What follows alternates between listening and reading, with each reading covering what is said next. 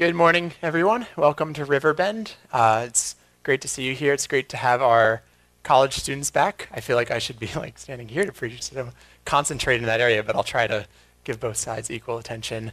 Um, my name is Drew, and I'm a member here at Riverbend.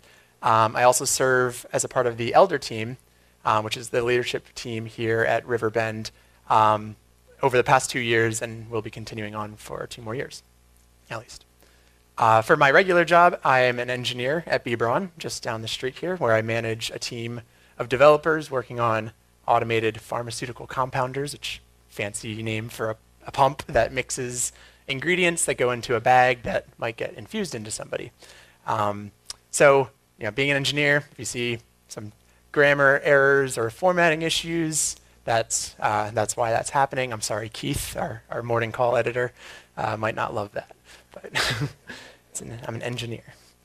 Um, so I've had the opportunity to preach a few times over the last uh, six years now, being a part of Riverbend, which has been really an honor. Um, my wife, Amanda, and I, and our two kids, Carson and Lydia, uh, have been uh, coming here um, better part of six years, and uh, yeah, I, I, get to uh, lead us now in, in this next chapter in Hosea. Um, but yeah, this series we're titled "Extraordinarily Extraordinary Love," and as you know, Tyler walked us through last week, and Joe before that, we're kind of in the book or the part of the book of Hosea where it's not really about this extraordinary love in the same way that it was in the beginning. Um, beginning, you know, this love story of Hosea and Gomer, you know, where Hosea is embodying what God has for his people, where he would go after Gomer even when she was unfaithful. It was, you know, hearing sermons about God's relentless pursuit was kind of like the, uh, the big theme over the first three chapters. Now we're in the part of the book of Hosea that maybe could be retitled Extraordinarily Tough Love. Um, it's this part of the book that uh, centers on judgment against Israel for their unfaithfulness. Um, you know, while we had the Lord's relentless pursuit, if you look at the title of Hosea chapter 13, at least in my Bible, you know, the little titles they put on top, it says God's relentless judgment on Israel.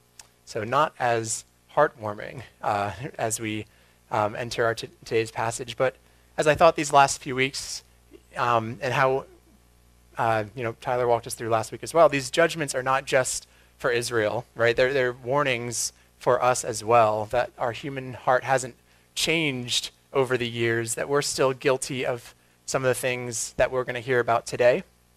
Um, these things are things that vie for our hearts and they vie for the heart of our society as well. Sorry, I'm going to adjust this real quick. Should have done that first. Um, but also, you know, in this passage, we see glimmers of God's saving promises and his rescue plan for us shining through even in the midst of the harshest of judgment.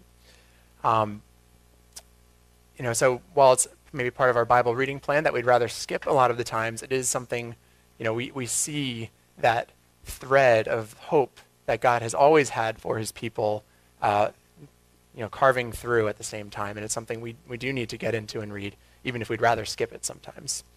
Um, so if you'd open your Bibles or turn your attention to the screen, we'll be going on through chapter 13 of Hosea. And disclaimer here, um, there is some violent and disturbing language in this chapter, maybe more so than most other chapters in the Bible. So, at you know my discretion, I kind of omitted some chap some verses. Uh, we'll skip over those. If you know you want to read those on your own, you're welcome to. Uh, Joe, wherever you are, you're welcome. I think most of the church will maybe open their Bibles this week as a point of intrigue. Um, but if you if you're reading, following along and you notice I skipped some parts, if you read it, you'll you'll see why. Um, so we'll turn your attention to the words here on the screen. We'll go through the whole chapter just in one shot. When Ephraim spoke, and Ephraim is like the northern kingdom of Israel, if you don't uh, remember that from before, there was trembling. He was exalted in Israel, but he incurred guilt through Baal and died. And now they sin more and more, making for themselves metal images, idols, skillfully made of their silver, all the work of their craftsmen. It is said of them, Those who offer human sacrifice kiss calves. Therefore, they shall be like the morning mist, or like the dew that goes away early. like the chaff that swirls from the threshing floor, or like the smoke from a window. But I am the Lord your God from the land of Egypt. You know no God but me, and besides me there is no Savior. It was I who knew you in the wilderness, in the land of drought. But when they had grazed, they became full. They were filled, and their heart was lifted up. Therefore they forgot me. So I am to them like a lion. Like a leopard, I will lurk beside the way. I will fall upon them like a bear robbed of her cubs. Then in verse 9, He destroys you, O Israel, for you are against me, against your helper. Where now is your king to save you in all your cities? Where are your rulers, those of whom you said, Give me a king and princes? I gave you a king in my anger, and I took him away in my wrath. The iniquity of Ephraim is bound up, his sin is kept in store. The pangs of childbirth come for him, but he is an unwise son, for at the right time he does not present himself at the opening of the womb. I shall ransom them from the power of Sheol, this place of still darkness that the Jewish people believed the soul went. Um, I shall redeem them from death.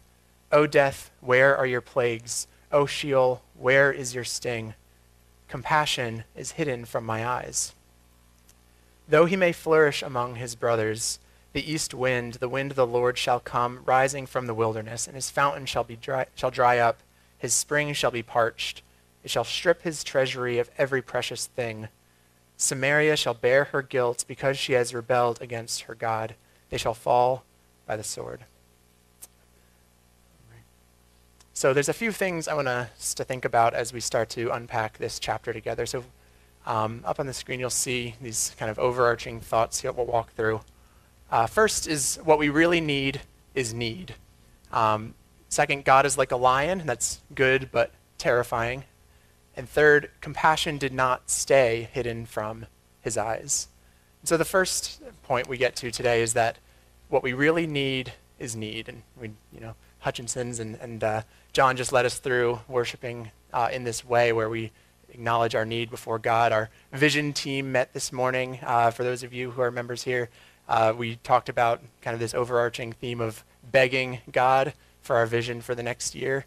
Um, but before we get into the verses and unpacking this, what I wanted to start with is kind of a personal uh, experience I had recently that uh, kind of depicted this in a, in a new way. So, did anyone go down uh, to the beach this uh, year? Anyone plan, maybe planning to squeeze in over the last few weeks of summer? Uh, sorry, I know summer's coming to an end, or maybe for some of us it has come to an end. Um, well, earlier this summer, my family and I we, we did go down the beach or down the shore, I guess the right way to say it, right? for us here. Um, and you know, it was a, it's interesting for my wife Amanda and I because we were going with a four-year-old, my son Carson, and a two-year-old, my daughter Lydia, and they both think they're indestructible at this age, right? They, they don't think anything can hurt them, and as you can imagine, with the ocean, that makes us very, very nervous. Um, you know, it wasn't necessarily the most restful time as we're there, you know, by the water with them. We're not just dipping our feet in and enjoying. You know, we're making sure they at all times are not dying, right? That's that's our main focus. Um, but we tried to prepare them, right? I, especially Carson, our four-year-old. You know, I, I sit him down, and you know, first time before we go in, look, the ocean is stronger than you. It's you know way way bigger than you, and so you have to be really careful and respect the ocean. And you know, being a four-year-old, before I can even finish my sentence, he's like, "No, I'm stronger!" And he runs to the ocean and starts pretend fighting, psh, psh, psh, kicking the waves. Um, you know, and very quickly we had to come up with a strategy because that wasn't going to be good if he thinks he's stronger than the ocean. Um, so first we kind of had this rule: you have to hold my hands if you're in the water, or hold my hand if you're in the water. Um, that quickly turned to him just trying to pull away from me. He's fighting against me. We're both pretty irritable after like five minutes of doing this, and we are like, okay, this has to change. So, you know, I think oh, maybe I'll just let him go for a little bit. You know, still in arm's reach. I'm not, you know, just let him play in the deep end or whatever. But, you know, he gets knocked over very quickly by the waves. And his attitude about the ocean changes immediately, right? It goes from pulling away from me, trying to get free of my hand, to not wanting to let go of my hand. You know, he's clinging to me. And soon, you know, after we do this for a while, that clinging turns into short periods of time. He'd, you know, go off a little bit. He'd see a wave coming, you know, maybe like 30 seconds before it gets there. He runs back to me and just taps my hand real quick. and checks in with me. And then he goes off and does it again.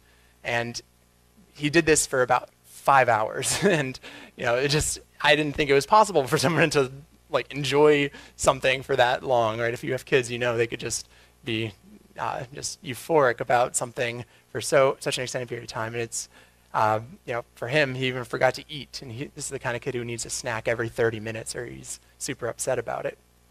So I'm I'm there, you know, on vacation, somewhat sleep deprived from you know transitions of sleeping habits on vacation.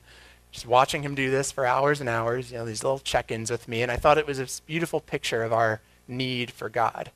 You know, we're most distressed when we're fighting against what He wants for us, when we think we don't need Him, when we think we're strong enough to do it on our own. But we're most joyful when we know that we need Him, when we're you know, very aware of our inability to do it on our own, and we're constantly checking in with Him because we know that we need to. So we, in the book of Hosea, we see in this part of history that they um, you know, being written to through Hosea on behalf of God, um, but they're in a part in their you know, life as a nation that they are getting knocked over by the waves. You know, this this kingdom of Israel, it's gotten split uh, in this you know ugly, murderous fashion. The northern kingdom is on the brink of being taken into exile by Assyria, and you know, what does God say about it? You know, He says essentially, "I am allowing this. More than that, I'm orchestrating this."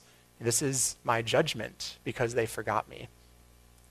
But before they were a people who forgot him, God reminds them of a time when they were in need and when they knew him.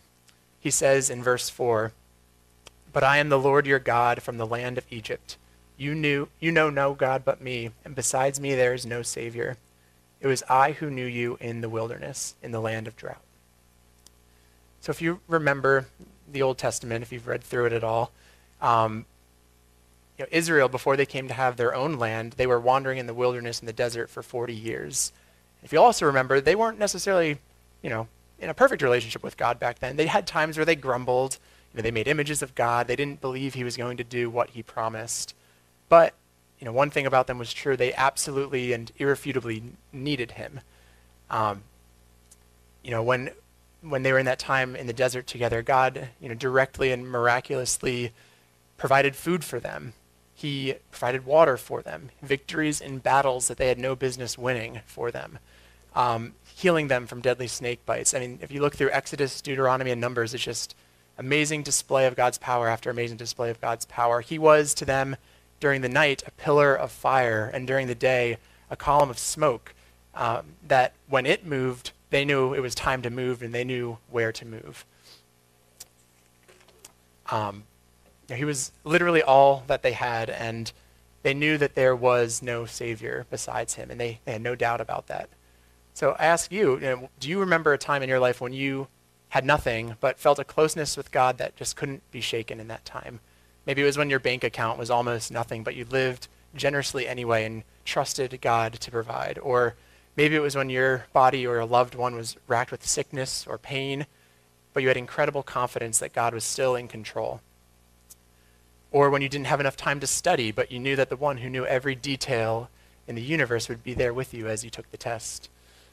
When you were stuck waiting, agonizing for that job, that spouse, that child, but at the same time overcome with peace that God's timing was perfect for you. Maybe you're in that time now. Romans 5 uh, says it this way that we should rejoice in our sufferings, knowing that suffering produces endurance, endurance produces character, and character produces hope. And hope does not put us to shame. I always felt this was a little bit odd, you know, this jump from suffering to hope somehow. But thinking of it in light of this chapter that we're in in Hosea, you know, you can see Israel's hope and trust in God was the strongest when their suffering was the strongest. So we do rejoice in our sufferings, um, you know, as Christians because they're opportunities to strengthen our need for God and our hope in Him. And so, thinking about what, whatever it is you might be going through, you know, what suffering is it that you're going through that you can use as an opportunity to practice needing God? And as you practice needing God, you strengthen your hope and your trust in Him. I, I know and I'm aware that you know, many of us are going through things really difficult things that it's hard to just reframe that as a, just an opportunity to trust God more. You know, I, I know I struggle even with the simple things, you know, getting enough sleep with the kids' sleep schedules or having difficulties at work where, you know, it's just easier to just sulk and dwell in the suffering and not try to connect it to something bigger. Um, not trying to connect it to how this hardship might be forging within us a deeper trust in the one who holds the universe. Um, but it is worth it. And, and we, if we take these verses as a warning, you know, we want to use these opportunities uh, to trust him more, to hope in him more. Because on the flip side, you know, if hope does not put us to shame, what ultimately does put Israel and often us to shame? Um, you know, in this case, the opposite of need for them is pride. It says in verse 6 in Hosea, But when they had grazed, they became full. They were filled, and their heart was lifted up. Therefore, they forgot me. So maybe you've now made it in this world, or by the world's standards at least, that you have that house, that job, that family, that education, that clean bill of health, whatever it might be, but you've never felt further from Him. You've never, you know, felt that, you know, despite having what society would call influence and stability, you've never felt less power or felt more shaken in this world. And you know, I want you to know personally, I'm not coming at you as, from a place of having figured this out, some moral high ground.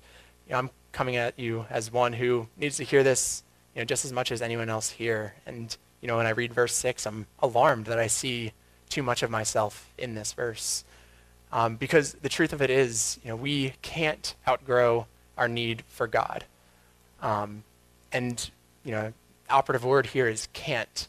I, I'm not saying here that it's impossible to outgrow our need for God, even though that is true.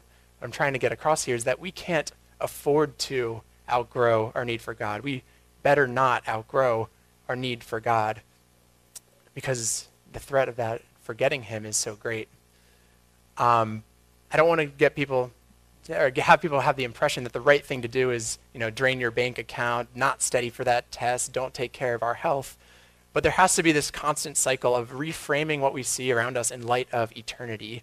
That, you know, we can't forget him, right? Besides him, there is no savior. That these things that you know, seem to offer power, stability, comfort, ultimately fall short of the deepest longings of our soul. So I, I, also pose the question to you what successes in your life are you experiencing right now that are causing you to forget God? You know, what is it that, you know, when, when you have an opportunity to really not think about anything, nothing's pressing in on you, what creeps into your mind is that thing that your, your mind goes to, that your heart longs for, that isn't God? Because, you know, this is the warning we see in this passage about Israel. They're filled up, they've become prosperous. You know, they've asked for kings, they, that they could be independent, do it all on their own, be just like everyone else. They go after other gods, ones that they themselves can create and mold and shape and, and uh, you know, ultimately make say the things that they want to hear rather than things they need to hear. And so, you know, right after this, God says to them uh, in verse 7 So I am to them like a lion. Like a leopard, I will lurk beside the way. I will fall upon them like a bear robbed of her cubs. Know, we, this isn't the verse of God we like to make fridge magnets about, or even the imagery of lion. You know, we sing our God as a lion. This isn't really kind of the lion we imagine when we sing those worship songs about God as a lion. Um, and it brings it to our next uh, thought that we want to focus on today is that God is like a lion, and that's good, but it's also terrifying. Uh, if you were here a few weeks ago, Joe led us through a verse that also in Hosea compared God to a lion, and he mentioned uh, Aslan out of the Chronicles of Narnia. And I'm glad he didn't go with that too much because I was hoping to go with it here a little bit. Um, so, for those of you who don't know, um, Aslan is the lion in the fiction series The Chronicles of Narnia by C.S. Lewis. Uh, he, Aslan, is the creator, the savior of this world. And when the children, uh, who are the you know the heroes of this book, um, or this series, they, they meet him in The Lion, the Witch, and the Wardrobe. And, you know, when they, when they hear about him, when they hear that he's this lion, they're, well, first of all, they're talking to a family of beavers. Yes, all the animals talk. Um, but they say this So the beavers are saying, Aslan is a lion, the lion, the great lion. Oh, said Susan, I thought he was a man. Is he quite safe? I shall feel rather nervous about meeting a lion. Safe, said Mr. Beaver. Who said anything about safe? Of course he isn't safe, but he's good. He's the king, I tell you. Is he safe? No, he's not. But he is good. And being good, you know, the story unfolds that Aslan is gentle and compassionate and peaceful, but towards evil, he's ruthless. And that part of being good that we don't necessarily appreciate so much, um, and that we have a hard time attributing to God, is that, you know, to be perfectly good, God must and will destroy evil.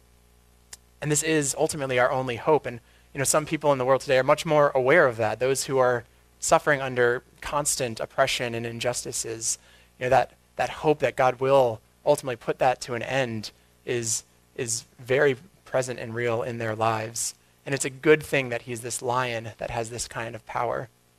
You know, in, in the story, Aslan falls upon the White Witch, ending her evil reign in Narnia. You know, we can't overcome evil in any kind of final way by our own power. Um, but then this imagery of God as a lion, it becomes terrifying because we realize that this very evil that God cannot abide, which he will destroy, it lives in our very hearts. Hosea in verse 9, it says, He destroys you, O Israel, for you are against me, against your helper. And this isn't something about Israel that we are somehow exempt from. Right? Every human heart turns inward upon itself. You know, Martin Luther, the reformer, says you know, sin is about you know, the human heart turning inward upon itself, and it's prone to turning against God. And this terrifying realization is that this wrath of this lion is stored up for each and every one of us. Um, in Romans 1, it says that the wrath of God is revealed from heaven against all ungodliness and unrighteousness of men. And in case there's any doubt about if he's talking about you here, just a few paragraphs later, it quotes the Psalms saying, None is righteous, no, not one. And so our greatest threat, you know, isn't that our country's going downhill or that we have this difficult life with all kind of misfortunes. You know, it's not the devil himself. And Jesus, he says, don't fear the one who can kill the body but not kill the soul. Rather fear him who can destroy both soul and body in hell. He's talking about God the Father, the one who will vanquish sin. And so, where does this leave us? You know, staring in the face of this lion who is infinitely stronger than us, bent on destroying sin that we ourselves are helpful to remove from ourselves. You know, how is this an act of a good and fair and loving God towards us? And that brings us to our, our third point here that compassion did not stay hidden from his eyes. In verse 14, you know, we see this glimmer that I mentioned about God's rescue plan in the midst of judgment. And you know, this verse has a really interesting backstory and how it's translated. Um, depending on how you know your your copy of the Bible, it's going to say this first sen- these first sentences in one of two ways, um, either as a question or as a definitive statement. And maybe some translations try to split the middle ground. They'll say it in like a statement that's not super definitive. And so even among translations, this changed from year to year. And the ESV is the copy that I've been reading from, changed this in 2016, like six years ago, pretty recent. Um, it's not like this was written six years ago. So there's obviously been a lot of discussion about how this should be interpreted. You know, before 2016, it says it this way. It says, Shall I ransom them from the power of Sheol? Shall I redeem them from death? O death, where are your plagues? O Sheol, where is your sting? Compassion is hidden from my eyes. And when you read it that way, in the light of everything else around Hosea, those questions are kind of answered no, right? It's right before there, it's talking about Israel's stubbornness, and right after there, talking about compassion being hidden from his eyes. But in the updated version, it says, I shall redeem them from the power of Sheol. I shall redeem them from death. It's this definitive promise, right? So this isn't a discrepancy that's just, oh, is it Christ Jesus or Jesus Christ, or is it 60 cubits or 20 cubits? Um, this is one that really kind of fundamentally changes how we would think about this verse and, maybe even this chapter.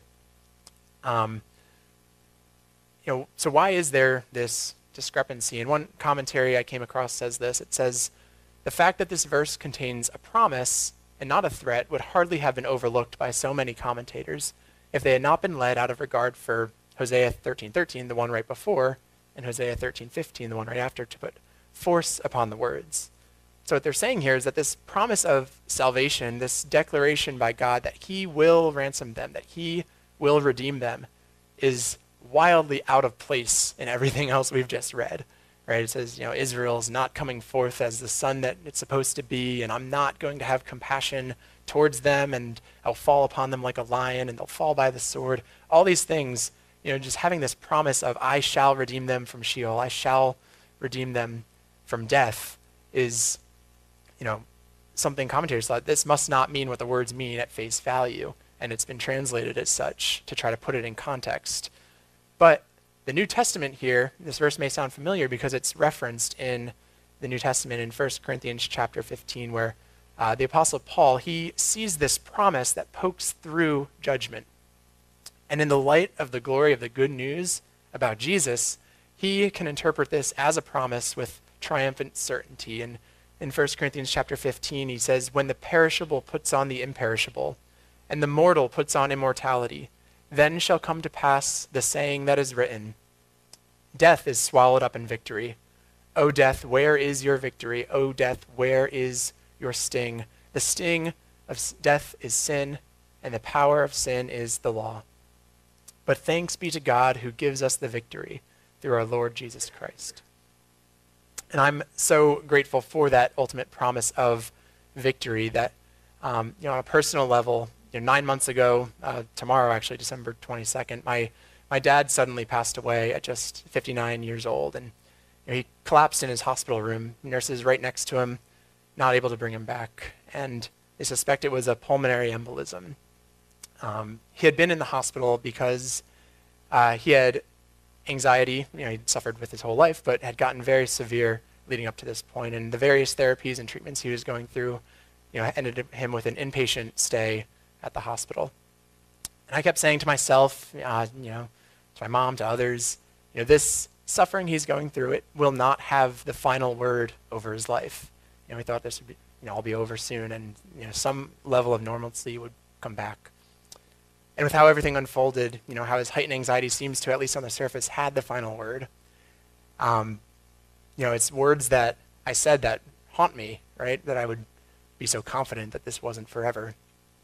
But I do have hope in these words on the screen here, right? That though death came as it comes for us all, it does not have the final victory. It has been swallowed up by the death and resurrection of Jesus. God Himself fulfilling His promise that He has made a way to keep us from the final sting of death. What would normally follow these verses is that compassion is hidden from my eyes. You know, Paul doesn't include that part because he knows, and we know, that compassion did not stay hidden from his eyes. I had a friend in college uh, who was an atheist, and we were very close, and we talked a lot about our faith or lack thereof. And you know, he came to the opinion of himself, and one is you know, shared by many. Uh, it goes something like this: you know, if God would allow suffering in people's lives, either in this world or in hell, then he either isn't there or he doesn't care right? And this, this idea that God either isn't there or he isn't there, it's this pretty confrontational and hard hitting thought. It's one that can sound very convincing, um, and it's super catchy because it rhymes, right? Like, we really love a good rhyme. Um, but it can be satisfyingly answered in the person of Jesus because, you know, God, you know, not just some theoretical sense being there, he came there. He became present to us in a very real way, coming as the man, Jesus Christ. And he does care, ultimately dying on the cross, being forsaken by his Father as he bore our guilt, guilt that we earned, to save us from a wrath, a wrath that we deserved. Romans 5 says it this way He says, But God shows his love for us in that while we were still sinners, Christ died for us. Since therefore we have now been justified by his blood, much more shall we be saved by him from the wrath of God. He was there even though he didn't have to be. And he cared, and he directed his wrath against sin at himself. 2 Corinthians 5 says it this way it says, For our sake he made him to be sin who knew no sin, so that in him we might become the righteousness of God. You know, it was for our sake. Compassion, it did not stay hidden from his eyes. You know, praise the Lord for that, right?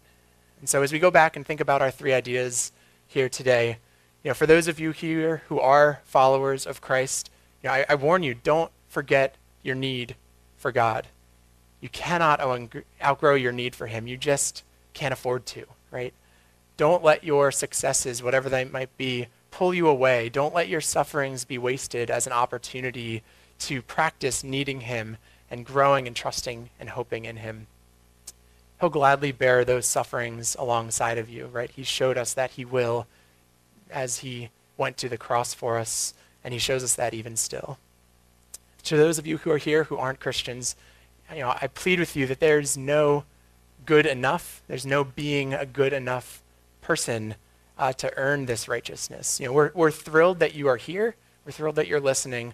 Um, welcome to a church of broken people. You know, each and every one of us have fallen short of what we would need to, to, to do and, and be to be perfect in God's eyes. And there is a day set where the wrath of God, the lion, will be revealed against sin your sin, my sin.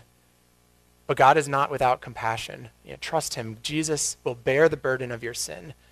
He Himself became sin for you so that when God sees you, He doesn't see you by your mistakes or by the way you don't measure up. He sees His Son perfect in every way. He invites you home with Him. So let us pray together here. Uh, God, thank you that um, you remind us today through these words in Hosea that we are desperate for you, um, that we, we need to beg you, we need to need you um, in a way more real than sometimes we are uh, thinking of as we're distracted by the things in life that convince us that we are self sufficient, that we uh, can be independent. And, and while maybe in some senses that's true, uh, please, God, uh, forgive us of where we think that's true of our of our souls and our, of our righteousness and of our being good enough. Um, God, we, we need you for that. We, we fail each and every day. Um, I fail each and every day. God, help us to, to realize that, um, yeah, we just can't forget you. Uh, we, we can't outgrow our need for you. Um, God, we thank you for how you have the final word over death, that death has been swallowed up in victory, um, that this judgment um, you bore upon yourself, that we ourselves don't have to be the target of your wrath against sin, that your, our sin has been bundled up on the cross with Jesus. It's been nailed there permanently, finally, for us. God, we thank you that you did this. We thank you for your rescue plan that uh, reaches back through all of Scripture and that we get to hear on this side of the cross with the promise and not the judgment. Um, God, we ask you to be with us as we go um, you know, internalize this uh, work in our lives to uh, analyze everything we do in light of eternity, the sufferings we go through, the things that are going well, that we hold them up to, to you and ask what you would have for us through them. God, we we love you, we thank you, and help us to, to worship you as we continue our service today. Amen.